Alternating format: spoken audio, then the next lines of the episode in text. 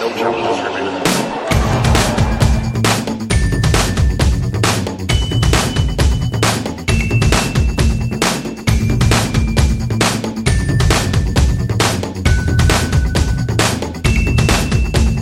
Welcome to episode 99A of No Challenges Remaining. Still on the cusp of 100, but not quite there yet.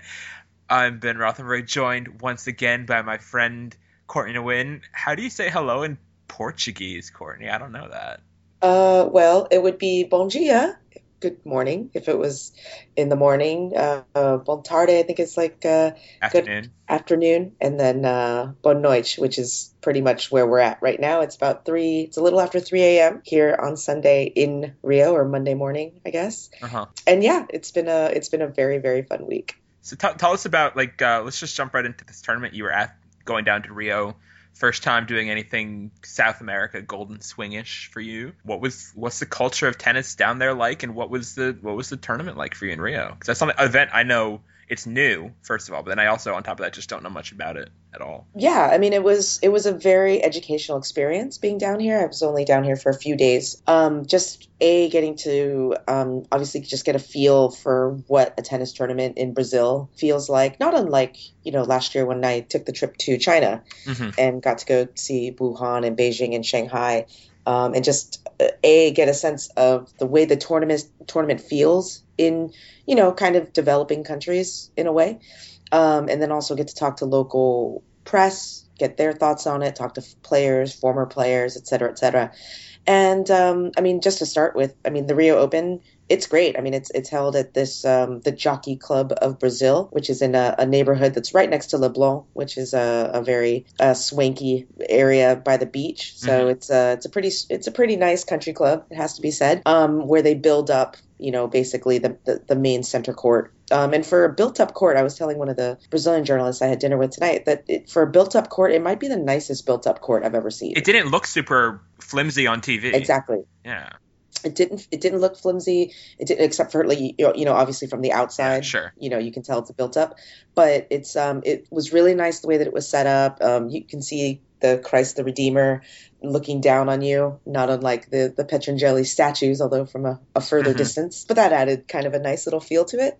Um, and yeah, it's a really nice court. The grounds are are obviously quite small in terms of the the footprint of the tennis, um, so it's really easy to get from from court to court. It's hot. It's incredibly humid. Um, that is the toughest part, I think, about making the decision to come to play the Rio Open for the players is knowing that the conditions are going to be incredibly tough. And as I'm sure we'll talk about later, you might find yourself playing at three o'clock in the morning. So yeah, you know that that is that doesn't make things any easier. So yeah, so that's the tournament itself. The fans were all super into it, especially if there was a Brazilian on court.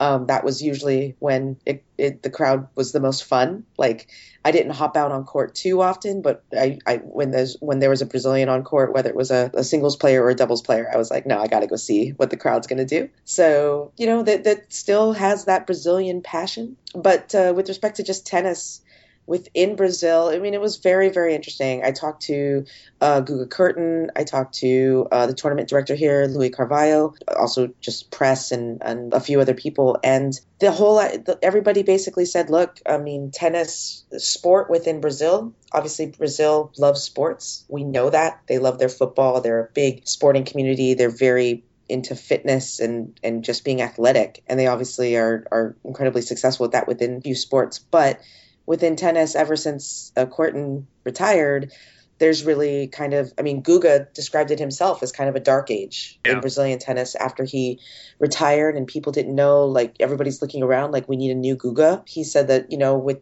Bellucci and they have Teliana Pereira on the women's side, you know, they're giving at least the Brazilians something to cheer about. One thing that I did find out here in Rio like Bruno Soares is massive. Like That's so cool. They love him. Like he was being chased like no other like for for autographs and Bellucci as well but like yeah the doubles players are heroes here. It's a big deal. Marcelo Melo, Alexander Peya says that you know one reporter was telling me that that he's he feels like he's more famous in Brazil than he is in Austria. Yeah not surprising. Yeah not surprising at all. So so that's pretty cool you know I mean they want winners. That's what they're they're kind of looking for and that's what they're really starved for. So one thing Louis Carvalho the the tournament director was telling me is look you know we we don't have an idol right now. We don't have a Guga, but hopefully what we have is the tournament and the event itself. And we bring, you know, the top notch players like a Rafa, like a David Ferrer here to Rio. And hopefully that can kind of effectively be kind of, these are my words, kind of a stopgap measure, I guess, yeah. until they're able to find that, that, that player that, that gets people really, really into tennis. And maybe the tournament will inspire some kids someday. Exactly. I mean, that's exactly what, what Guga was saying. He was like, you know, for the kids to, to see Rafa, to get an autograph, that means so much to them. And so they're, they're, everybody's really looking towards, you know, the Olympics to, in hopes of kind of jump-starting something within Brazil, even just from the tennis perspective. One really interesting thing that, that Guga told me is that because when he was talking about how difficult to kind of uh, cultivate sport in Brazil, I kind of was quite surprised, obviously, because I was like, you guys have football. I mean, you seem like a really major sporting country, you know? And he said, yeah, but we don't actually, we haven't learned how to capitalize sports. We haven't learned how to make it a money making venture. We mm. rely too much on federation money, on the government to fund things. And he said, you know, what you see here at the Rio Open, this is outside of the box. This is a privately funded, for the most part, tournament. You know, they're backed by IMG. They have massive sponsors. You know, all of their sponsors are like the top line sponsors, you know, like within each uh, business section. So Itaú, which also sponsors Miami, is the presenting sponsor of Miami. Is, also is that how you pronounce that word? Mm-hmm. I never would have gotten that right. Yeah, oh, Itaú. Itaú. Okay. Yeah, Itaú. I would have said like Itaú. I know exactly. Yeah, no, Itaú. Um, they're the the leading bank in Brazil. Uh, okay. Claro, which was the presenting sponsor for the tournament, is like the leading telecoms provider in Brazil.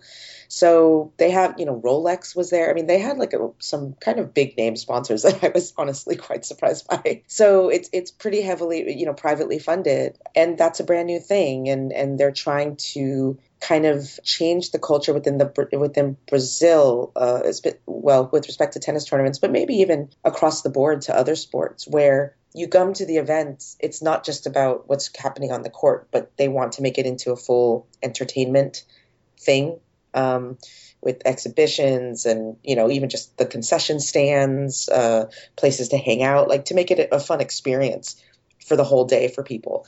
And according to to to Guga, that's a brand new thing for Brazilians. That's not something that they're used to. So they're, they they have high hopes for the tournament here, also the tournament in Sao Paulo as well. But the biggest concern, and everybody admits it, is what happens after the Olympics. And right. Guga was pretty explicit about it. He was like, you know, nobody planned for what was going to happen after I retired. And so then we had like the dark ages. Now we know that the, that the Olympics are coming, which is great. It's a golden time for investment in sport in Brazil. But we know that afterwards we have to we have to have a plan in place so we need to we need to do it differently this time and actually plan for it. And whether the confidence is there that that will happen, it, it, it's a little touch and go, you know. but yeah, so I, I found it really really fascinating. It was definitely a learning experience for me, and the people have been great. The food's been awesome. Caipirinhas taste better in Brazil than they do when I make them at home. so yeah, I can't I can't complain. It's been fun. Is this the Olympic venue? No, it's not the Olympic venue, uh, because this is a built up site. Uh, okay. That's the country club. The Olympic venue is in um, a neighborhood a neighborhood called Barra, which is kind of a newer neighborhood. It's it's um, one journalist told me that they kind of in, in Portuguese call it the end of the line in Rio okay. because it, it's kind of the end of the long stretch of beaches of Copacabana and Ipanema and Leblon, and then Barra is next and uh, but it's where all of the Olympic venues will be, and that's also where the tennis venue will be. So the tennis venue, which is currently being constructed, the center court's like ten thousand people overall across four courts. Um, there's like seating for about eighteen thousand, I think, is their plan. But the nice thing is in contrast to Wimbledon, it's part of the Olympic. It's near all the Olympic. Uh, oh, good. That's yeah, that's key. Exactly. So they'll be near. The players will be near or in, if they opt to, uh, the Olympic Village. So that's quite interesting. One big question that I had going around Rio, and I kept asking everybody, I was like, are you guys going to build like a transit system? Because the traffic here is brutal. And to get from the other parts of Rio to Barra, you have to drive through these like tunnels that are pretty much two lane tunnels. And mm. on any given day, there's already ridiculous traffic. So I definitely left kind of having concerns about, not unlike I think probably the concerns people had in Athens before okay. Athens was going to be hosting the, the Olympics a few years ago. How is this city going to absorb the number of people that are going to be coming for the Olympics and how are yeah. they going to move everybody around? And that is definitely worrisome because from what I hear, no, there's not really a plan to build out a, a big subway system that can be a massive people mover. It's going to be a lot of traffic um, in terms of hotel housing. Like, you know, I think I asked uh, the tournament director, who happens to also be a member of the ITF committee for the tennis uh, here for the Olympics, or sorry, the Olympic Committee, maybe not ITF, Olympic Committee. Are there enough hotels to accommodate all the media and tourists coming for the Olympics? And he said that they are considering uh, boats, which is oh, some, yeah, which is something that Athens uh, considered. I don't know if they executed, but I know Athens heavily considered that as well, which is having basically massive yachts on the water to uh, uh, act as temporary hotel housing. So, so a lot of questions about the Olympic side of things here in Rio, but uh, but at least in the short term with the tennis, it's it's been good. I mean, I, from what I can tell, there's been quite a number of people that who are working with the Rio Olympics who are also working at the tournament or worked at the tournament. So to kind of learn how what running a tennis tournament looks like. So there's some sort of like continuity of, of information and knowledge and experience. So they'll have one more test run, you know, here in Rio uh, at the Rio Open next year. Um, and then they are going to have a test event in December uh, for the tennis venue, uh, which will be just like a small national tennis tournament mm. that they'll use as a test event. So yeah, so that's kind of the dossier on Rio, as it were. Cool. Now let's talk about the actual tennis that happened in Rio. Not the strongest fields for it was about an average international NWA international field, average to maybe a little below average. And the 500 field wasn't as strong or as deep as let's say Rotterdam uh, a couple weeks ago, but there were some very exciting matches that happened and some pretty big upsets. Anytime Rafael Nadal loses on clay, it's a big upset in my book. Especially when he does it in a semifinal on clay. Yes, ending a 12 year, 52 match semifinal winning streak, which I was totally unaware of until this week, and it's another ridiculous Nadal stat. Yeah, so let's start with Rafa because he's the he was the headliner there for sure. Courtney, you kept saying that you're not panicking about Rafa yet, and I'm guessing you're probably not still now, even though it's a semifinal loss, which I guess that's something. Um, what, what did you make of his performance this week and his backward short sing umpire complaining general general yeah the whole thing because it was a sort of a hectic sort of week for him, I guess. It was a hectic week for Rafa. I mean, yeah, obviously he lost in the semifinals to Fabio Fognini, uh, losing in three sets, 7 5 in the third, I believe. I think the biggest takeaway is from his performance this week was I was just really surprised to hear him say that he was tiring um, early in that match against Fognini. Now, to be fair, he did play until 3:18 in the morning that same day. So, you know, that has to be taken into consideration. Very difficult to come back from that and fully rehydrate from a three set match and, you know, get yourself ready. But the thing that worried me a little bit about that was that we kind of also saw a similar thing in Australia. That that day against Smyczek, just in terms of his body just uh, not reacting well that day. So that was the only thing. If if if the Smyczek match had never happened and Rafa just kind of had a bad day after playing until three o'clock in the morning, I'd be like, okay. And it was seven five in the third. I mean, it wasn't like he got blown out by F- by Fognini or anything. Um, and Fognini played a great match. But um, yeah, so I was a little concerned about those fatigue issues.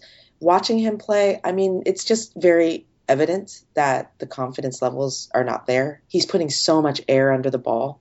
Um, he's hitting with so, so, so much margin. Um, at least he was this week in Rio. Uh, the forehand, again, he's not really feeling it. He, he's so there's there's a lot kind of going on. Serve out of rhythm, you know, serving a lot more double faults than, than you would expect from Rafa. He kind of summed it up perfectly in his post match press conference after losing to Fognini, which he said it was it was not a negative week for me. And I was like, yeah, that's true. It wasn't a negative week. Uh, was it positive? Well, positive is you got match play and, and the guy needs matches. But yeah, it, it's kind of, I don't know, for me, kind of a, a neutral week for Rafa. Not a ton of progress made um, and a few little disappointing things. I mean, his little, I mean, what did you make of his rant with uh, Carlos Bernardes? I thought that was weirdly out of nowhere because, I mean, Rafa, for those of you who didn't see, I, I might be, getting, I hope fact check me on this if it's at all off, but Rafa was complaining about Bernardes giving him time violations, and he said essentially, "I don't want you ever umpire me again um, because you're too tough on me on time violations." Is that more or less right? Yeah, that's what I understand from the translation. Yeah. Yeah. So first of all, what? Yeah. I mean, Bernardes umpired the quarterfinal and nothing much before. Bernardes is not known as being a tough guy on time. No one is as tough on Rafa on time as the rules say they should be. And so, and Rafa's been complaining about the time violation rule the whole time it's been around and during its more recent higher enforcement over the past couple years. So I thought that was weirdly out of nowhere, especially after the whimsical backward shorts moment against Cuevas when he came out in the third set. Bernardes was in the chair and Rafa told him at the back backward shorts, and Bernardes had this big belly laugh, and the two looked like best of friends. And then, less than 24 hours later, there's a horrible, like, "You're not my friend anymore" statements being made, and I was just sort of surprised. It seemed we- it seemed like a weird moment of petulance from Rafa, for lack of a better word. Yeah, I mean, it, maybe it came from frustration. I mean, obviously, it was a very frustrating match for Rafa, especially after that first set. His game just really kind of went off the rails, and Fognini was able to attack him. But yeah, I just find it a little weird, and I wasn't able to ask Rafa about it because we were only allowed. I was only allowed one English question, and I wasn't going to waste it on that one because I needed a match quote. But yeah, I just found it weird to hear a player say like, "I don't want you, chair umpire." uh, umpiring any of my matches anymore because you're enforcing the rules, and it makes me uncomfortable. Rafa's always been that way with time violations. I mean, he's always been offended that anyone ever calls. Them, yeah, no, and, like. and, that's fine to be offended. I'm not fine, but I mean, if that's totally one thing to be offended and annoyed that they get called on him, but to say that you're going to formally request that somebody like for an easier umpire, that's like so weird, and it just seems like very not Rafa. Yeah, it's it's weird. It just seems immature or just yeah, because he's pretty yeah. he's pretty straight up and you know he's a pretty good sportsman and all these sorts of things. And to the extent that the time violation stuff is happening, that's just like an ongoing negotiation between him and the umpire, which is his right. He can negotiate. He can try and negotiate all he wants, but to go so far as to say that, I was I was pretty surprised.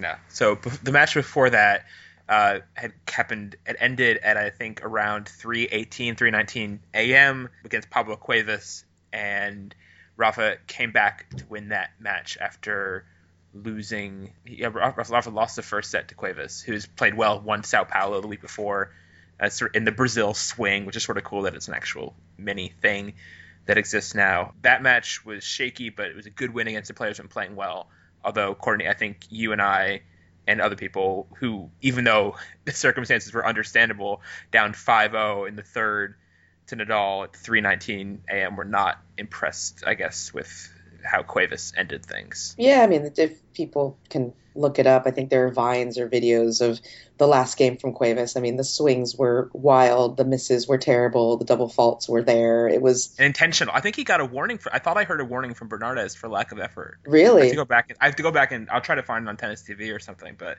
I thought like as he was rushing between points, like at like love 30 or right before love 40, Bernardes might have chimed in with a warning because he was seriously ripcording on that match yeah. like I've almost never seen anyone do. And again, it should be said it was 3:15 or 17 in the morning when that happened. It would have been nice yeah. to see effort because for those of us who were sticking around on site trying to wait for this match to end, by the time that it got to like, you know, two o'clock, we are like, oh please, like let let's just beat the record. Let's have it be worth something. Like, yeah. you know, let's not let's you know, and it fell short by about five minutes. It was still pretty full.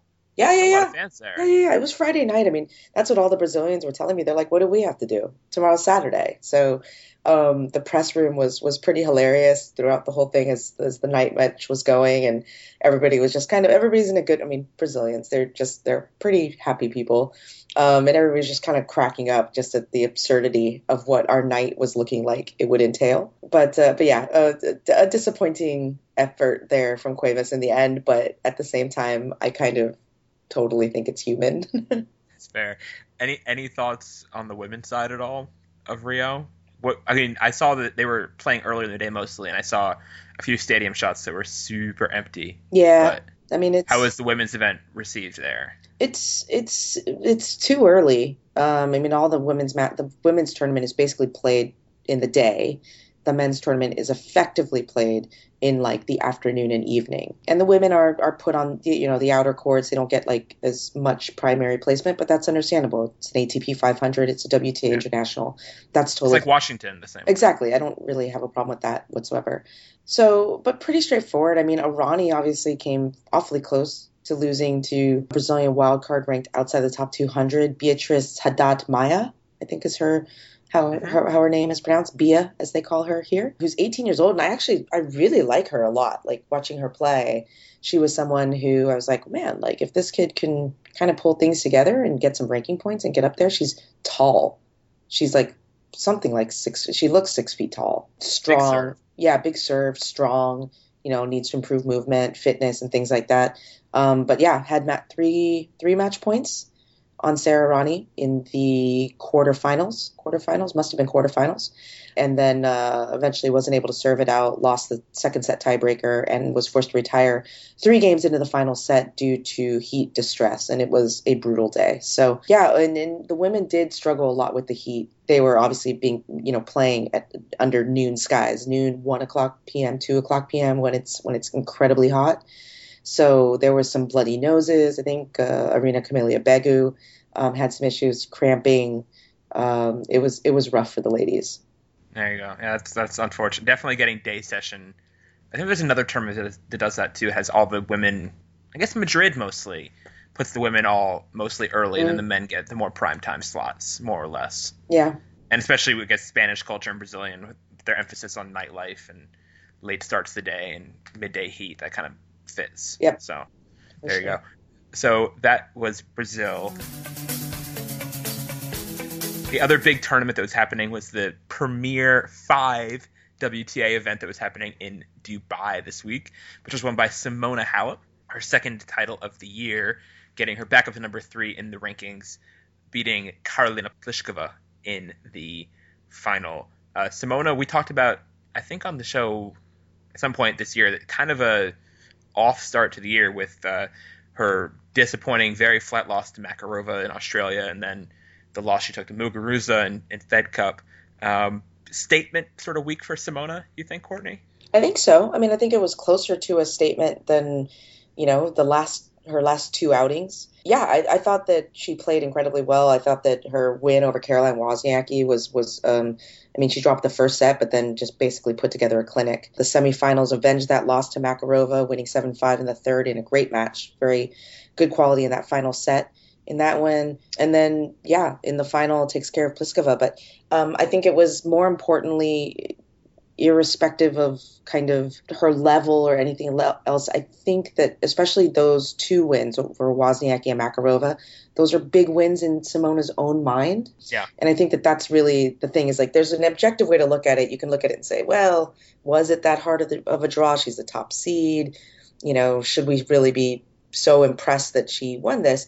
Yeah, okay, those are all fair questions on some level, although I disagree with some of the premises there. But more importantly, it matters to her. And as a player who, you know, struggles to deal with pressure, a player who admits that sometimes she has doubts and, and, and can't unlock her best game, and is also continually trying to prove herself to herself yeah. that she belongs in the penthouse in in the, in the top 5 and should be expected to win all these sorts of things i think that it it was massive for her i think we've got to remember with Halep just how really new she still is to being a top player this time last year she was just getting into the top 10 for the first time and now she's top 3 and made a grand slam final and is really seen as someone who is a big time contender and sort of heavyweight, even though she's tiny in, in the sport. It's not easy for everybody. I mean, it's not everyone isn't born with that sense of you know this is my my shit. I belong here. Right. Like the sort of swagger that someone like a Serena has. The, both Williamses arrived to the tour with. Uh, someone like a Bouchard clearly has already in terms of that belief, thinking, no, no, no, I deserve this. Right. And so for other people, the results and this talent far, far run ahead, precede the belief, and Simona sort of catching up with that. I think the the Makarova win especially was huge because how meekly she lost to her in Australia, and um, getting bageled in the second set there. And I think that sort of undoes it. And I loved Halep's quote. I don't know if you saw her encore interview after that match, where she said something like, um, "I had." I had to become fighter girl or something. I forget the exact words, but it was she said fighter Oh, girl. She and is a blessing. amazing. She is a good. Her- she's a great quote. Her English is my favorite. It is. because it's because it's because it's totally good and completely gets the point across, but it's still homemade in a way that I find wonderfully delightful. that is a very good way of describing it. And yeah, I mean, what I find compelling about Simona Halep, and, and I find this compelling about many players in the WTA, is that she's incredibly human. I find that her, as much as I can sit there from a writer perspective or someone who is supposed to kind of look at everything critically and evaluate player performances, and I can look at that Makarova match at the Australian Open and say that was incredibly disappointing. She didn't show up. She totally, you know, broke under the pressure. All those things I truly believe. But at the same time, there's also kind of the other side where I'm like, and that's totally normal. Like that is a human response. And that's something because of everything that you said, Ben, in terms of her very recent breakthrough, right? Like, Yeah. It, it, like you said, you have it takes time to grow into it, and uh, so I, that's why I think this year is going to be very interesting for Simona Halep because if she can replicate, you know, even close to replicate her success last year, I think that she'll be in good stead, you know, for the next few years. And this title and this run really helps solidify that. I mean, two titles now. Yeah. That's not bad. First one, I believe, this year with two titles. Yep. I think. That's Yeah. correct. Yeah, there you go. Good on you, Simona. Quick other shout out around the tours. Other winners in Marseille, Gilles Simon won over Gael Monfils. Gael Monfils now five and seventeen in tour finals. Ugh. And he That's- has to and he has to give Gilles Simon six kebabs. oh, does he? I didn't Yes, see that. Yes, they were exchanging bets um, before the final, with Gilles Simon asking Gael, you know, do you want to put a kebab on on the match, wager a kebab on the match? And then Simon said, how about two? And then somehow it escalated to six, I think. Okay. Um, so I'm not convinced that Gilles Simon can even eat a single kebab. He now has six. So good for you. there you go. He is a he's a kebab shaped gentleman. So It's a kebab shaped gentleman.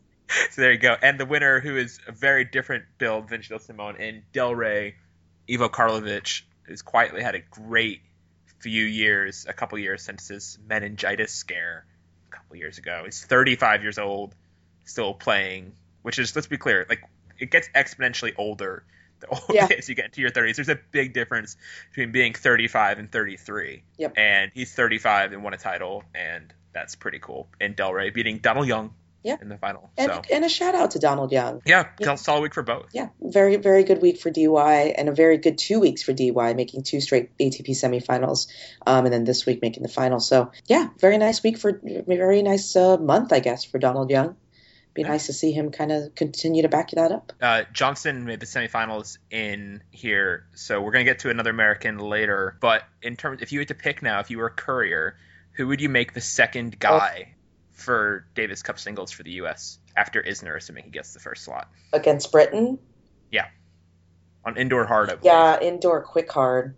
Gosh, I gotta go. Qu- I gotta go Johnson. Sorry. Okay, Johnson. Yeah, I think that would be my pick too. Yeah, I, am not entirely. I was incredibly impressed by Sam Querrey's performance um, against Kei Nishikori in uh, Memphis. Um, and if he plays like that, obviously he's the pick. But um, I don't think Sam's always been the best Davis Cup guy. Um, no, And I don't. he flopped against Great Britain last year, and that's why they we lost. That's right. With him losing to James Ward in five on clay, that Yeah. was bad. so I don't. I don't really like that uh, pick very much. And then with DY, it's just it's it's too re- it's too recent. You know, I mean, I I still just I really like Steve Johnson as a Davis Cup player simply because of his college experience. Yeah. Like being in that sort of he knows how to play when it's noisy. He knows how to play when people are cheering against him. Um, and he's he's been incredibly consistent. You know, There I mean, he should beat the British number two. That's all your number two needs to do. And he and he could and he can definitely take a set off Murray. Sure, he could tire out a Murray on day one. Yeah. You because Murray's going to play I have to play doubles and both singles. So uh, if you get it, if you can get one set off Murray, that's pretty good. And I think he's the less likely of the two. I think Querrey could show up and kind of get blown off the court a little bit more than Johnson will at least have some longer rallies in there. agreed. So there you go. Uh, that's your American Davis Cup update. now is the second installment of our hotly received, very popular off the bat Slay Drag feature, where we discuss the players this week who slayed and who got dragged. So, do you need a lozenge? It's amazing. no, I just I think I can summon. I really do feel these words are just demonic. Is the word I use for it. just like this. I just see people being like, ah, yeah, like this sort of bug-eyed and thing. just like yeah, yeah, yeah. yeah, totally. primal, like gladiatorial. Yeah, slay. Because I mean, slay is a word that means kill. So you know, Yep. it should sound unpleasant. My pick for slay, which you consented to this week, uh, was Karolina Pliskova, who is up to number 13 in the rankings next week. Would have been 12 if not for Sara Errani's run in Rio. Right. So she's up to number 13. Um, would have been number 11 with the title. Only 30 points out of 11 right now. So very, very close for somebody who started the year outside the top 20. That's huge to do this in just two months, um, especially with not a, top- not a great slam result. And she's playing top 10 tennis. Oh, easily. I mean, it's Easily. not even close. She totally is. So, yeah, I mean, if I were to redo my power rankings, I think Karolina Pliskova would be, you know, up towards what, six or seven, maybe eight. I'd have to look at it, but she's firmly in the top 10 in terms of I would think so. where she's playing right now. the Pliskova phenomenon we haven't really talked about much on the show at all because I mean they come pretty much out of nowhere. Karolina won her first title uh, two years ago in Kuala Lumpur, back when she was way outside the top hundred, and didn't back it up with much immediately. And then last year really slowly came along, gained solid result for solid result. Nothing big at the slams really. Hasn't made the second week of a slam yet in her career, but she is becoming incredibly incredibly reliable and consistent for somebody when you look at her you think well why can't people just run her around and beat her easily and she has such such incredible timing such pure ball striking and has proven to be a pretty good competitor. I mean she's won some close matches over big players backed it up. And her schedule over this year has been kind of insane. She went to brisbane first week beat azarenka in a highly touted first round match. Uh, they made the final of sydney then lost to eventual semifinalist makarova in Australia, third round, which is not a bad loss at all. Went and played Fed Cup for Czech Republic in Quebec in North America, then flew over to Europe to make the Antwerp semifinal, then flew to Dubai to make the final there, and now she's in the Doha draw next week. And she beat some big players along the way at all those stops, pretty much. Uh, this week in Dubai, she beat Ivanovic, beat Safarova, beat Muguruza, who's having a great week in the semifinals, at 7 5 in the third, and then played well against Halep, losing four and six. So absolutely no shame there. And she's definitely someone who's going to see the top ten sooner rather than later. You have to think, especially Petkovic at number ten has a lot of points coming up. So if Pliskova can keep up anywhere near this pace, you got to think she's getting in there pretty soon, and might even get up to you know like you, like we said for her power ranking, you know five, six, seven by the end of this year. Yeah, I mean, it, she has a lot of points to gain at the majors. I mean, I don't. I mean, the clay is coming up, so don't know how that's going to pan out for her. Not her best. not her yeah, best. and even on grass, I don't know how that's going to work for her simply because she's so upright. And um, it, Grass has been okay for her. I, her sister won junior Wimbledon. Her twin sister Kristyna. So not the same but- person, but a, Plisk, a Pliskova, they a are Pliskova different build. people. They are different people, but someone with that exact body has won junior Wimbledon. yeah, no, So- that, I'm not. I'm not using that uh, as part of my analysis on this one. But she is she is incredibly upright. But obviously, with the flatness that w- with which she hit, I mean, obviously, you know, a, a Petra Kvitova can do it, who can get low, but can also get, you know, she's also tall and rangy. So, but yeah, no, I was incredibly impressed by what Karolina Pliskova did, and I think that one thing that you pointed out, Ben, is absolutely right, and the reason why I've been impressed with her this uh, year so far is that she's winning close matches. Yeah. I mean, you know, I mean, started the week in Dubai with the straight set win over Anastasia Pavlyuchenkova, who is dropping like a rock, by the way, and then beat Barbora Zahlavova Strycova in straight sets, which very good win for her because Strycova Yeah. is playing good top 20 tennis. Beats Ivanovic. Believe that's the second straight time she's beaten her, uh, having beaten her at the U.S. Open last year. Yeah. Uh, six, four in the third. yeah, there. six four in Yeah. the third there.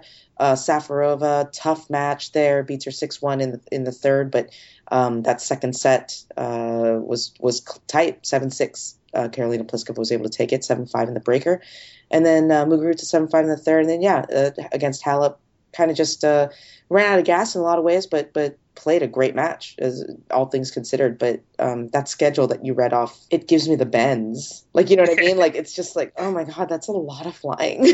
it's too much. Like I mean, it's not sustainable whatsoever. Obviously, that pace, and maybe she. I don't think she scheduled with. You know, this is not what we call "quote unquote" swagger scheduling, and that you think you're gonna get deep at every tournament and you know do big things because I, I totally think she should pull out a Doha I do regardless too. If, she, if she's feeling fine or not. Just give yourself a break, girl. Yeah, Come on. go home. So Yeah. go home. take, yeah, take a nap. Seriously, go hang out with your sister in St. Petersburg. Is it a 25k or 50k there or something? Just relax. Yeah. So that's good. The Pliskova's we've known of. I mean, they've been kind of a known quantity among tennis nerd circles for a while because they were both great juniors, and I don't think people thought they'd be great pros because they were so gangly and awkward looking as movers, and even just even just around the the tour around the locker around the lounges and stuff you see them and they're just so big. Like they're like seriously like carolina i was at fed cup in prague and like the czech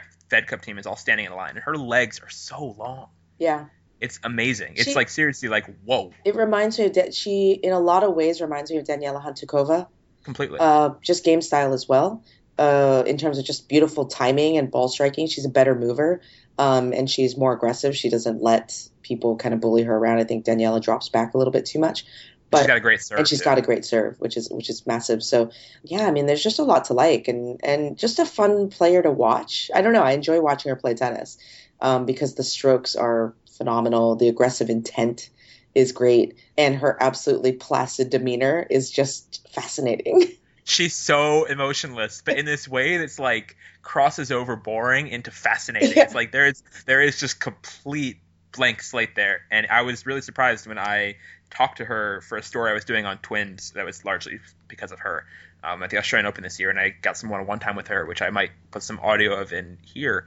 That she was like bubbly and giggly and like fun and smiling. I was like, "Who are you? You're not the person I've seen this whole time." Even when you're on other sides of the world, you can still talk a bunch. Yes, yeah? yes, Constantly. yes. WhatsApp or what? What do you use? WhatsApp, yeah. WhatsApp. We are also on Viber or Skype talking if there is something really like that we need to talk and not just text. What's what's impo- What what level? What raises the level of being important that you have to talk? well, that's probably um, guys. Yeah, sure.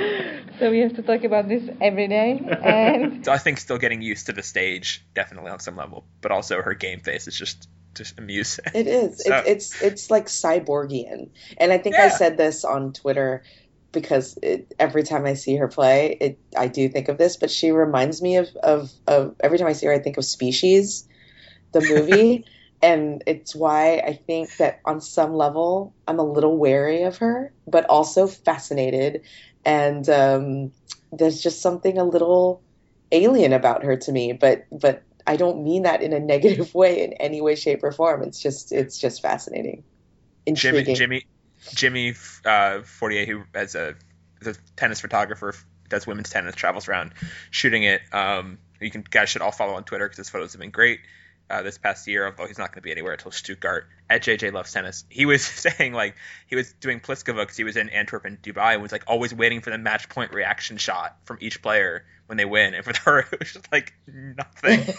There's like no reaction whatsoever, and it was like, oh, what's the point? well, which So- makes the times where she does have reaction, like her reaction after beating Azarenka in Yeah. Brisbane, was like a legit like whoa. And some She bobbles it up. and it I feel like, am I wrong or did she let loose a massive like scream? Like, like that match against Muguruza was getting tense at times, and I feel like she was giving as good as like Muguruza was giving. she she will reciprocate. Yeah. If the other person's doing it, she'll it'll take her a long time to get warmed up, but she can eventually get there, which which also is endearing because it shows that she is paying attention to the match. Not like total vacancy, which you might think at certain points with her demeanor. So I I find her fascinating and looking forward to seeing what she can do the rest of this year, especially at the majors, because like we said, she has not made an impact there. I mean, she beating Ivanovic was a big thing Yeah. at the time, U.S. Open, because Ivanovic had been playing great. But other than that, uh, yeah, still waiting to make her big major debut run, and that she's done, that she could get to be top ten without having a big major run yet. is pretty impressive. For sure. Uh, so Courtney, who is the opposite of Kristyna? Of sorry, of Karolina Pliskova's slaying. Who got who got dragged this week? Uh, this week the drag uh E Yeah. is America's number one, John Isner. and John has had a pretty rough start to the season. I think that it's official after this one. He played Delray Beach. Uh, he lost in his opening match in the first round. He was seeded second. He lost to Marinko Matosevic 6 4 6 4. I don't understand how Marinko Matosevic breaks John Isner twice. Nope. Shouldn't Um, happen. That's not something that should be happening. Um, but uh, just in general, yeah, just, uh, you know, we were talking about Karolina Pliskova and we were talking about kind of what she's done in addition to what she did last week in terms of giving her the, the sleigh, uh, sleigh badge. And, um, We should hand these out. like a certificate, like should, should, I to think, honor fill in the blank Karolina Pliskova. You have slayed. I think I think that's great. I think that we should make T-shirts uh, that Yeah. like say "Slay Drag." Anyways, but um, but yeah. So John Isner's uh, a season so far. He started at Hopman Cup, then he goes to Australian Open, loses in the third round to Gilles Muller in straight sets, loses in the quarterfinals of Memphis uh, to Sam Querrey in straight sets. After a bye, so he only won one. yeah, match. exactly. He only won one match there, and then loses last week uh, to Marinko Matosevic in uh, straight sets. So that's three. I mean, his last three losses have been straight set losses, which is weird. Um, and I didn't get a chance to see any of that Marinko match, so I don't know the specifics of it or how he's playing or what's going on. But um, yeah, this is not been good. Isner. Yeah, you talk about Isner being so much better in the U.S. than outside of it. So for him to f- more or less flop like this at two back-to-back U.S. 250s, which should be his bread and butter, not good. And so I, I don't think we're at the point of him, you know, losing to James Ward on the opening day of Davis Cup coming up. But at the same time, it wouldn't be the biggest shock with this build-up. And so far, he's been working with Justin Gimelstob new this year. That ha- they haven't really hasn't shown any big progress on that front yet. Did play okay at, at Hopman Cup actually. Serena was the one who brought down the team so badly that week That's true. for the U.S. Um, so John maybe just exhausted from carrying Serena. Yeah, but overall, not impressive. So, and on the opposite side, like the other guy who's six foot ten won the title this week. So it's not even like tall people can't do things in Delray. This so I feel true. like that has to make John be a little more like you know, gosh darn Yeah. could have done some things. And he lost to Matosevic, who got lost 6-1, 6-3 in the next round to Yoshihito Nishioka, who's a 19-year-old Japanese guy who's like five foot four. He is tiny, and yeah, so this should this kind of thing should be happening. It was a good week for teens overall in the Delray. Rublev and Kokkinakis also won main draw matches, so youth are coming, This and John. Isner is not. Yeah, and, and getting back to Isner too. I mean, uh, he does have semifinalist points to defend at Indian Wells, That's right, yeah. so that becomes pretty dicey. I mean, he's already, I think, out. Uh, he's number twenty, I think, now, Yeah. and so that's that's massive. And yeah, he got called out by Mardy Fish on Twitter, who uh, Mardy Fish politely reminded John that he won the wooden spoon this week in Delray Beach, and Caroline Wozniacki got in on the, the ribbing as well. So saying, well, at least he won something. So yeah, not ideal. while we're kind of ripping on John Isner here, who I mostly think is an awesome person, and I don't, we, I, we never really pile on him on the show, and he's a very nice guy, and is all we have in American tennis for the last several years on the men's side. You mentioned Wozniacki, which reminds me of the old days of them on Twitter when they used to be sort of flirty, and we rediscovered recently, for people who haven't seen it, back in the 40 Deuce days, Courtney heroically captured, back before you could even embed tweets, uh, Courtney captured an exchange between Isner and Andrea Petkovic, um, and a brief cameo from Anna-Lena Grönefeld. it's just so cringeworthy and tremendous. So It is really hard to read. it's so uncomfortable. It's so uncomfortable. Like years later, I still get so much secondhand embarrassment. Ugh. It makes I'm like seriously, I'm like uncomfortable right now just even thinking about it. there you go. But anyways, yeah. We'll recommend it. We'll tweet that link out because it's cringeworthy, but but worthy. Speaking of Twitter, next up we have a chat that I did earlier today with two Twitter all stars, Victoria Chiesa and David Kane, who are the co-founders of the Tennis Island website, which they started up late last year and is doing big things, and talk to them about seeing the game from the internet and how that formed their tennis experiences and what they make of this world of tennis so far. So here is me and those two guys, and we will be back after this. We are here with the Wonder Twins, David Kane and Victoria Chiesa. Hi, guys. Hi, Ben. So, these you two are the founding members of the Tennis Island, the founders, the creators of the Tennis Island, and which is one of the more active blogs out there in tennis today. And both Courtney and I came from the blogging world in different directions, so we you guys are near and dear to our hearts for keeping that flickering flame alive. So thank you for that first of all.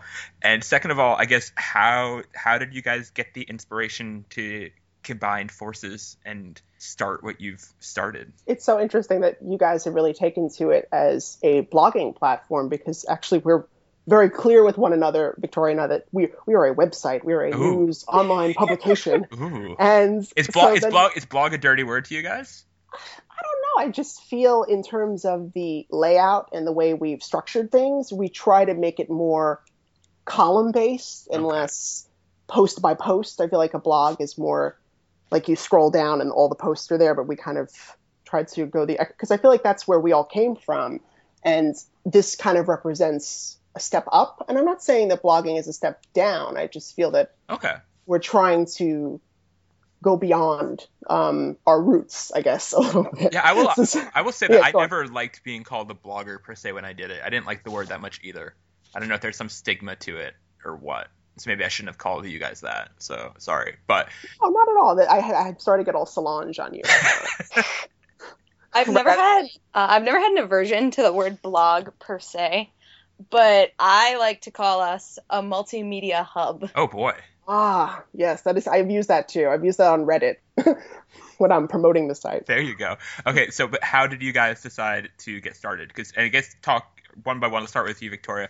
How did you start writing about tennis or getting really into tennis, and then how did you guys decide to eventually combine forces? Because you guys have known each other a while. Jeez, that's a loaded thing. Uh, I started playing tennis, I guess, when I was younger than I am now, and it just kind of turned into, um, as someone who, you know, in high school and things, I wrote for my high school newspaper, and the two things just kind of joined together as the years went on, and when I went to college, David and I kind of came together uh, through Twitter, actually, despite the fact that we grew up 20 minutes from each other. Not knowing that the other one existed. Yes, not at all. So that totally shuts down the theory that everyone from Long Island knows each other. No. It's bigger than people realize. I mean, it actually is a very you know long island. Yes, Yeah. we, we do. We put the long in Long Island. Mm-hmm, mm-hmm. incredibly so. But um, it, it just turned into, you know, we had met through social media and then finally met up in person and then learned that we were in such close proximity to each other and we kind of felt that what we were doing separately could become something more than what we were already doing that we could each take our talents and our strong points and combine into one big smorgasbord of tennis fun and a lot of this was developed on the Long Island Railroad.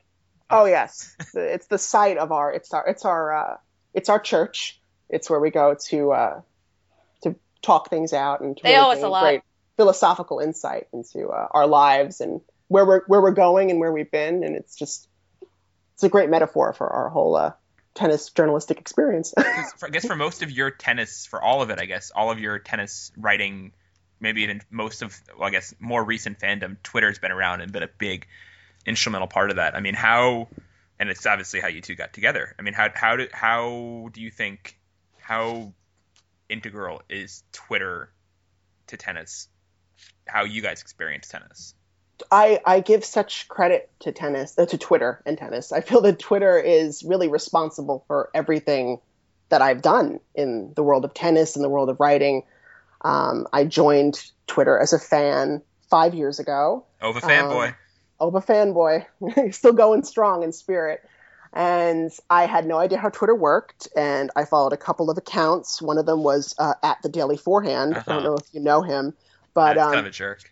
he was live tweeting a match, and me not really knowing how it worked, I just kept answering every every live tweet, thinking that you know it's just a conversation that we're having that I don't that I was having with myself, and um, slowly, you know, it's it's not a it's not a it's not a steep learning curve, and after a while, I started networking, and suddenly I was meeting people who knew I was going to the U.S. Open every year, and uh, Romana Cvitkovic from uh, Tennis Grandstand at the time uh, reached out to me and asked me to be like a roving reporter on the grounds, and from there I started working for Tennis Grandstand, and then when we all kind of moved to Tennis View magazine, Victoria and I.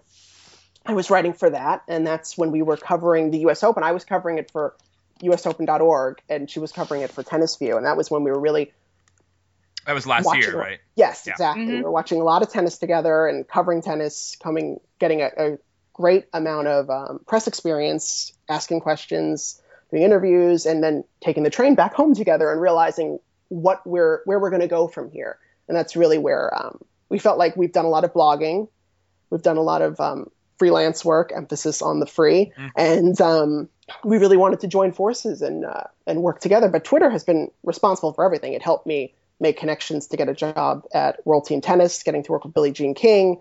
It helped me get the editorial contributor position at USOpen.org. Without Twitter, I don't I don't even know if I'd be writing about tennis right now. I don't know what I'd be doing. I definitely agree with that. As somebody who is in the process of finishing a bachelor's degree in journalism, I feel like everything that professors have told me and that I've learned in the classroom kind of manifests itself on Twitter, particularly, um, and in tennis Twitter. And I feel like it's if you learn how to use it in the quote unquote right way, it can be such a useful tool, um, especially for students. Uh, I, I find myself talking a lot in classes kind of about my experiences through Twitter and quote unquote journalism and all of these things that I feel that new media has kind of helped with. And it's it's something that I definitely agree that I would never have thought that any of that was possible at the stage where I am right now. Well, I think Courtney and I were the same way. I mean, I think that for us, we were didn't have any real pedigrees in terms of having any big outlet attached to our names. And with Twitter, if you could develop a following or people who care at all what you think, and we were on it, you know, earlier than you guys. Um, it can be, yeah, you can really make something out of nothing in a way that's sort of incredibly organic and self-starting. And it also means you don't know who the hell anyone else is when you're on there. Like, wait, who are you? Why do I know Oh, who you are? absolutely. Yeah. I mean, you run in. I would say most, the vast majority of people in the tennis Twitter community are who they say they are. I mean, there are there have been people who are not, but for the most part, everybody who I've met has always been very nice, very friendly, and it's just a really nice community to really kind of grow as a person, as a writer. It's it's kind of I feel like it's kind of the internet's best kept secret because I don't sometimes I forget that Twitter is actually used to communicate with members of One Direction. It's not actually used for anything else. There's but, uh, there's always a Larry Stylinson trending topic on Twitter at all times. I like to keep the worldwide Twitter trends. I feel like it keeps me grounded. It keeps me reminds me of who I am and what I'm doing. And, uh, Sometimes they're incredible. yeah, they are. Um, so I met you guys both first at U.S. Open qualifying a couple years ago. I think you were probably guessing, bouncing back and forth between matches with like Michelle Larcher de Brito and Anastasia Rodionova or something. Um, Putintseva's probably playing on there too. Why why do you guys love tennis and what is it about the drama of tennis that appeals so much to both of you as as Long Islanders? I think you hit the nail on the head. Yeah. I, there is something incredibly human about tennis. There is an arc to it that when you're watching it, you can feel it. There's a rhythm and there's a tempo and there's a movement to it. In fact, when I quite a few years ago, I started listening listening to music while watching tennis on the grounds because I felt like there was a certain um, similarity in which you kind of feel like it's almost like a soundtrack to, and there's like a percussive element to tennis that I really kind of appreciated as well. But um, I love I love all kinds of tennis in that way. I like the, when there's a lot of drama. Um, I feel like that's kind of the best kind of tennis. I like I like my tennis with something else generally. If it's kind of just if you know where it's going, it's kind of harder to get into it. It kind of feels like a book in that way. It's uh, there needs to be a kind of narrative process within the match before you can take something out of it. I think sometimes the the fear is, I guess maybe among journalists is that maybe our readers think that we're just kind of pulling things out of nowhere. Where I really think that if you're if you're if you know what to look for, there are certain patterns and conclusions that you can really draw out of it that can be very interesting and uh, very entertaining. And at the risk of sounding cliched, I guess tennis is so different than other sports in the sense that, at least for me, when I sit and watch two players, you know, whether it's at particularly at qualifying or lower level tournaments, you know, you get the sense that they're kind of fighting for so much and it's just such a easy thing to get enthralled by. You know, you have these two players going at each other head to head, just the two of them, and it's there's something weirdly it, rhythmic and enthralling by that. And I can't really I can't really put a I can't really put into words um, what it is, but it's just that's that's that's it. Okay. It's just I, I can't I can't put it into words. I really can't. Qualifying is a weird animal in that it's it's like simultaneously low stakes and high stakes at the same Right, time. right, When yeah, you that's- feel like exactly. it, it's kind of relaxing and like an easy way to get into the tournament, especially at, like a, at a Grand Slam like the U.S. Open. But at the same time, it's it matters so much to these players, and it and then so you become emotionally invested in their own journey in that way, and you you don't even really after a while you don't think about who they are. You just see them as players competing to win a match, which is ultimately what everyone is competing for, whether you're Serena Williams or a Rodionova sister. Victoria, you made a mention to watching two players, but I know that having knowing you that your focus is usually just as much on the as on the third person on the court sitting in the chair. I know that you've probably I think we, we talked about this before for different purposes, but um, you have a keen affection for chair umpires and often are, are sort of their first line of defense from any criticism on Twitter. Often, uh, you know the rule book well. What is it? Why your fascination with the men and women who sit up so high? Tell the people, Victoria. this is my moment to I can't I guess for me I've always been a person who's I who's always been very kind of by the book literally I Okay. guess uh but for me kind of I always have found it interesting to see how things work and for me in tennis that extends to rules and why the sport is the way it is. And so as someone who's read the rule book for fun and work uh, as someone who's umpired junior tennis you know at the lowest levels before it's just always it's enhanced my tennis watching experience because it gives you a different perspective. You know if you're sitting watching a match and obviously you know you're enthralled by kind of what's going on and the drama and the intrigue of the actual play. But then if something happens you know you can say okay this happened you know that hindrance was called because of this reason. And it's it helps in the sense that it keeps you grounded because you know your first instinct is to react well why did that happen? Why was that so controversial? You know why was it called when it was? All of those things that you see all the time. But when you know why it was and why it is it for me at least it it's always been something that's helped me as a tennis aficionado, quote unquote. Are are you someone who get? I'm guessing you get more excited by hindrance calls than by like spectacular winners. That is an incorrect statement. No. Unfortunately, no. rumor. And I would like to debunk that rumor immediately. Ah, I like hindrance calls. They're fun. They they're very rare. They're kind of unicorns. They're each one is a little different.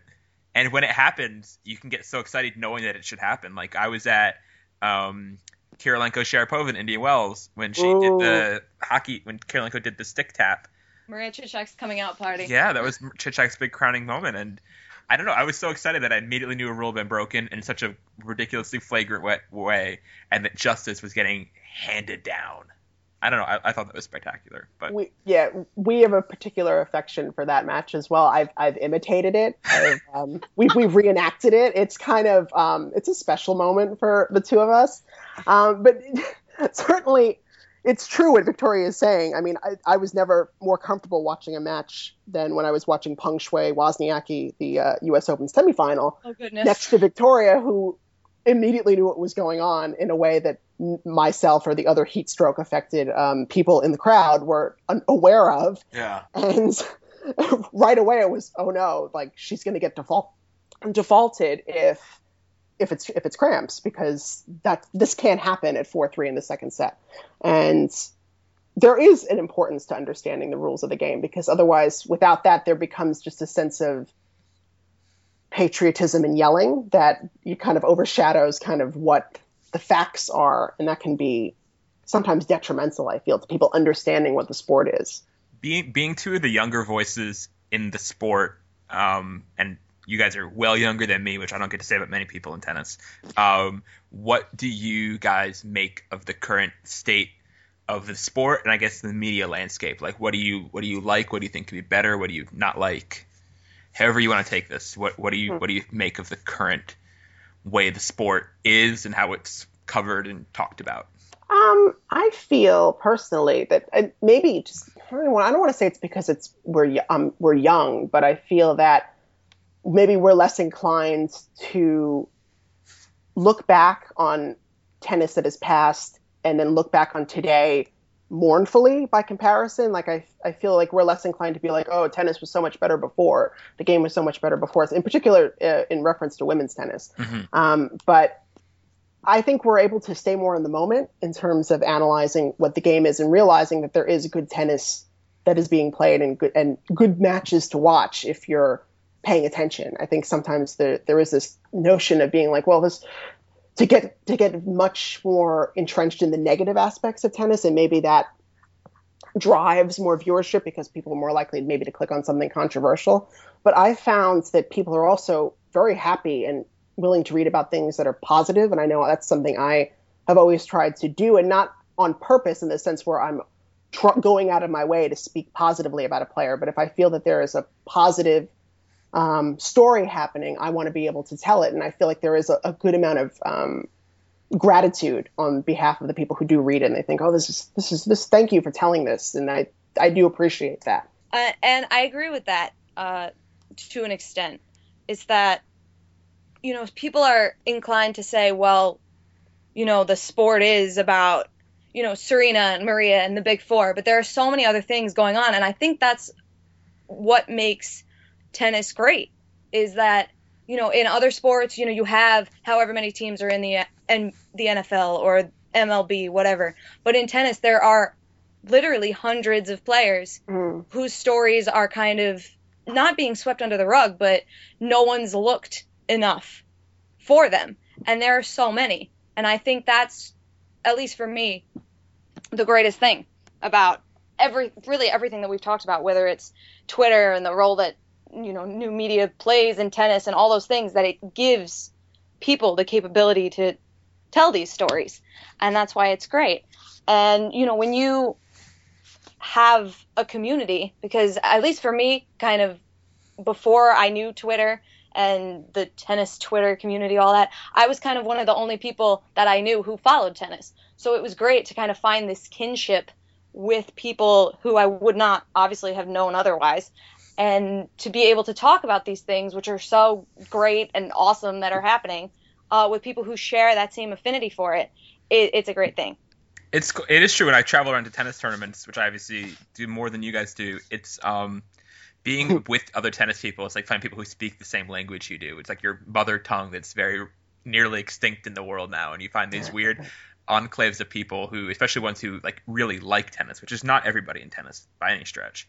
Um, and you can have sort of fun with it, and it's sort of the way growing up watching, you know, ESPN coverage or even like Carillo and Pam Shriver tennis was always Oh. remarkably just like fun and there was something Mm. i don't know that was never all that serious about it and you guys seem to sort of be celebrating that sort of funness of tennis in a way that i definitely appreciate because that's how i fell in love with the sport was from the funness, not the you know the gravity of you know uh, treat those two imposters the same or anything. No, and I'm glad Victoria brought up telling stories that not everyone is telling because I do feel that's part of the mission of the tennis island is to try to shine a light on as much as we possibly can. And sometimes I think we do go back and forth. We feel like, oh, should we be telling a story about Serena? Should we be telling a story about Maria, or, or should we be doing a big force spread? And it just feels like we get a lot more um, happiness um, from covering a Lucas Pouille or covering a Océane Dodin, one of the you know a lot of French players, and, um, or covering the the Simona Halep fan for this week, for example. We want to tell the stories that people are aware of, but they don't have necessarily the article to go to, and we want to be that article for those people. Very cool. If you got last thing, if you guys could change, this is a question from Courtney. She contributes. What is one thing you would change about the WTA if you were commissioner? Ooh. Oh my. I feel like I knew what my answer was going to be, but then I heard a little bit about um, it had to do with the naming of the tournaments. Mhm. But then I heard that it actually there's something to do with sponsorship, and there's actually a reason why they're kind of named. They are going to change that. You mean like the Premier Five, Premier? Yes. Yeah, they're- that is going to get changed apparently. That's to something more and Stacey Allaster stated distinct. something that makes more sense because like Premier Mandatory, Premier Five, Premier International are all meaningless terms. Yes. I heard it had something to do with if you make a tournament sound less prestigious, that then they have difficulty Oh, I'm getting sure. No, sponsorships. I'm sure, and I'm sure that's how it was. Yeah. confusing. No, I'm sure that's how it was back in the tier four days. I mean, like when there were tier one, tier two, tier three, tier four. Being tier four sounds terrible. So, Or tier five, as, as I remember the tournament in um, Forest Hills being. did you ever go to that tournament? I never did because it was the same week as qualifying, and yeah, qualifying always comes before. that was such really. a weird tournament. It had a 16 player draw. It was bizarre. It didn't even have any live scores or streaming until not even the last edition of it. Like it just died. the last day. Um, okay, but if you, so, if you could change, so you're saying that would be your answer, would be changing the. well, that would be my answer, but Okay. to the extent that it's going to be, I'll, I'll think of something else. I'll let Victoria That, go. that's a reasonable answer. That's not a bad answer. Victoria, do you have one? I do, and I've said this on Twitter a bunch of times, but I think that if you are going to commentate on tennis, it should be mandatory that you sit and read a rule book before you go commentate on tennis. While that's not necessarily exclusive to the WTA, with the grunting and hindrance and all the lovely buzzwords that I see on my timeline during Grand Slam time specifically, uh, I think it would be nice.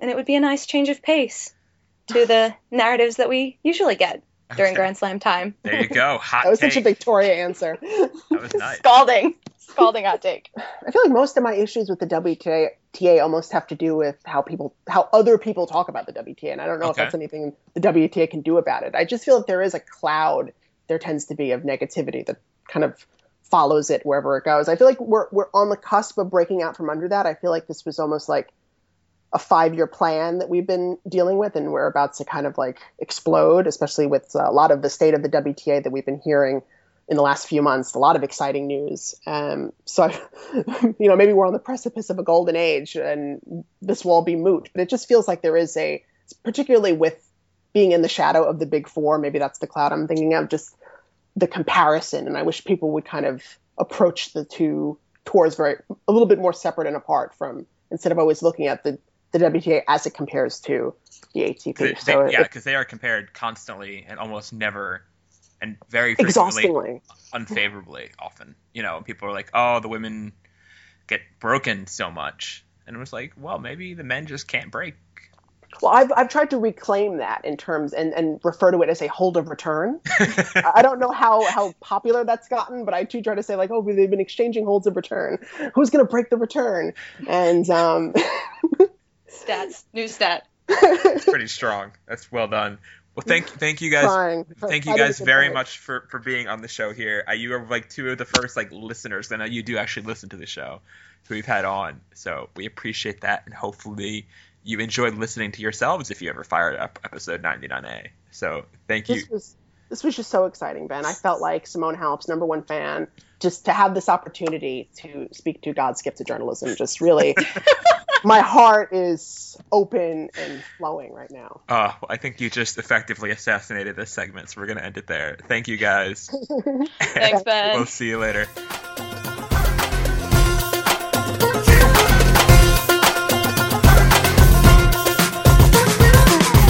Thank you guys very much for listening to the show this week. As always, you can keep up with the show when you're not listening by following us on Facebook, facebook.com slash NCR podcast. You can also follow us on Twitter at NCR underscore tennis. If you have a question for an upcoming show, you can email it to us or any other thoughts, comments, feelings, whatever. Uh, you can send emails to no challenges remaining at gmail.com. And you can subscribe to the show and get the episodes delivered to you instantly when they go up on Tuesdays um, by subscribing to us on iTunes or your RSS podcast, whatever app platform of choice, and leave us reviews and iTunes and stuff, and we like that. And those are fun things to do. We're going to close as per usual with our rant rave segment. Courtney, anything got you feeling things this week? I have so many feels. Um, okay. I'm going to go ahead and just do my boyhood rant. Um, the Oscars just took place tonight on Sunday. Uh, best, and it was pretty much coming down to uh, Birdman or Boyhood, and and uh, as kind of the Oscar race continued as to which one was going to come out on top. Um, Yeah. In the biggest awards, um, it was it was Birdman, a movie starring Michael Keaton, directed by Inarritu. I can't remember his first name, uh, but uh, a great director and a very good movie. Um, that won Best Movie. It also or Best uh, Picture. It also won Best Direct. Um, and I take issue with it, and not because Birdman is a crap movie. Thankfully, it's a good movie. It's it's so in a way, I'm probably less angry about this than I was. Birdman's actually a good movie, so that's I don't really have as much of an issue with it beating out Boyhood in like just a visceral reaction. I was way more angry about Pulp Fiction losing to Forrest Gump back in '94, or, Brokeback losing to Crash, which is a steaming pile of pigeon shit. Um, Oh. As a movie, oh my gosh, Crash is like the worst movie. It is terrible. Forrest Gump, I don't like that one either. Um, but whatever. Um, but with this one, what was so disappointing about Boyhood not getting at least director for Richard Linklater, it's just it just bums me out that the Academy kind of failed to recognize just what an artistic triumph this movie was. And for those who don't know, the kind of whole quote unquote gimmick of the movie is that it was filmed over the course of 12 years um, using the same boy from when he was young to when he turned 18 um, filming Same kind whole like, cast, a whole lot of people. yeah, the same whole cast. Yeah. Patricia, Patricia Arquette, who won Best Supporting Actress, um, Ethan Hawke uh, as well. Um, so that's kind of the gimmick of the movie. It's a very quiet movie. Um, it's a very non-narrative movie. It doesn't really, really tell a story, and that's what I think is so kind of beautiful about it. It's um, because if you look at Hollywood films, right, and, and most movies, and even Birdman, Birdman's a very big film. It's very big and kinetic and loud, and there's screaming, and um, there's things happening, and there's dramatic tension, um, and that's easy. That that's the thing about it. You make a movie and you build it around that. And that impl- that applies to a theory, the the two other schlocky movies, um, The Imitation Game and A Theory of Everything. Like, you know, you can trace the DNA of those movies back to A Beautiful Mind. It's like, oh, look at this quirky dude who is a genius and has a tough life for different reasons. And there's big things that happen, and there's World War II history here, and the theory of relativity over there, and it's massive. And Boyhood was about not those moments, but it was about kind of like the other moments, the moments that we actually live in our lives, which is the daily kind of living and the small moments in your life that, in a lot of ways, have just as much impact on you as these massive moments. And there are certain moments in Boyhood that really could have gone the Hollywood way. There are these kind of big moments where you almost expect because we've been so trained by boyhood or by Hollywood to expect like oh shit's about to go down. There's the drunken dad and there's these kids like who look like they're about to kill themselves being stupid and drunk um, you know in this house this old abandoned house. And you think something's going to happen and nothing happens. Yeah. and it just moves on. And i think that those those small moments are just i don't know like really that he was able to Richard Linklater kind of craft this movie to do it the way he did, to play with the concept of time, to play with the concept of um, family and just growing up. And what was really moving to me about boyhood, thinking about it in retrospect, is that I'm not, first of all, a guy. I'm a girl. I didn't grow up in Texas. I grew up in California. My parents aren't divorced. Uh, Mason's parents are divorced. I never had to be moved around all over the place. Never had abusive dad. A lot. I there's no nothing that I have in common with with the story that's being told in Boyhood at all and yet somehow Richard Linklater was able to make it incredibly relatable and, and really universal and really exactly and I find that to be an amazing achievement and so I just think that it was really disappointing that that the that he as a director didn't get recognized for what he was able to pull off because the thing is there can be another Birdman there will never be another Boyhood no one will ever make this movie again and like that in that in and of itself deserved recognition for what Richard Linklater was able to do. And um, so yeah, I was just I just it, I'm sad about it. Like I, I just really I'm not surprised that Hollywood went with Birdman. And again, it's not like super. I'm not mad about it because Birdman's great, but yeah, I I just it's disappointing when you know that like there's this amazing work of art that's sitting there and it doesn't get recognized in the way that you want it to be recognized. And you know, I mean, people there's a great Slate article about the whole thing, but it kind of compares it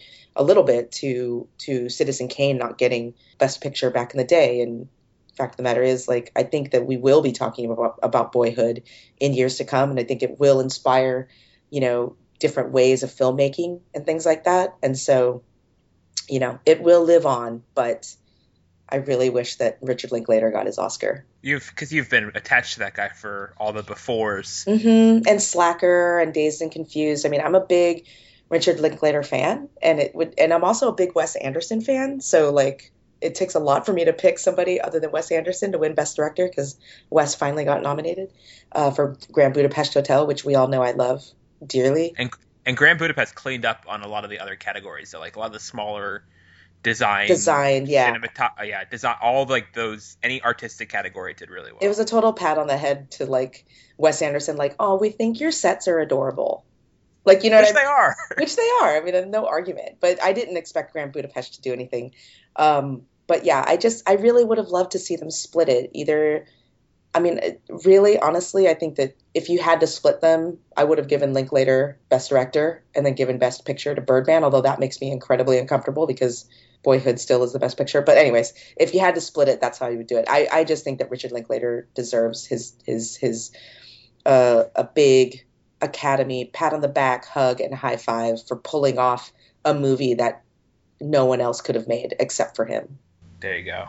I would rant about how long the Oscars are. I watched the whole thing today at an Oscar party, and they're just unbearably long, just way, way too long and so self-indulgent. But that's to kind of you already kind of covered the Oscar thing, so I was going to give a more of a rave because I feel like I've been ranty recently, so I'm going to inject some positivity and recommend this book that um, a friend of mine, Mary Pilon, who used to work for the New York Times, and I worked alongside at the U.S. Open for the last couple years.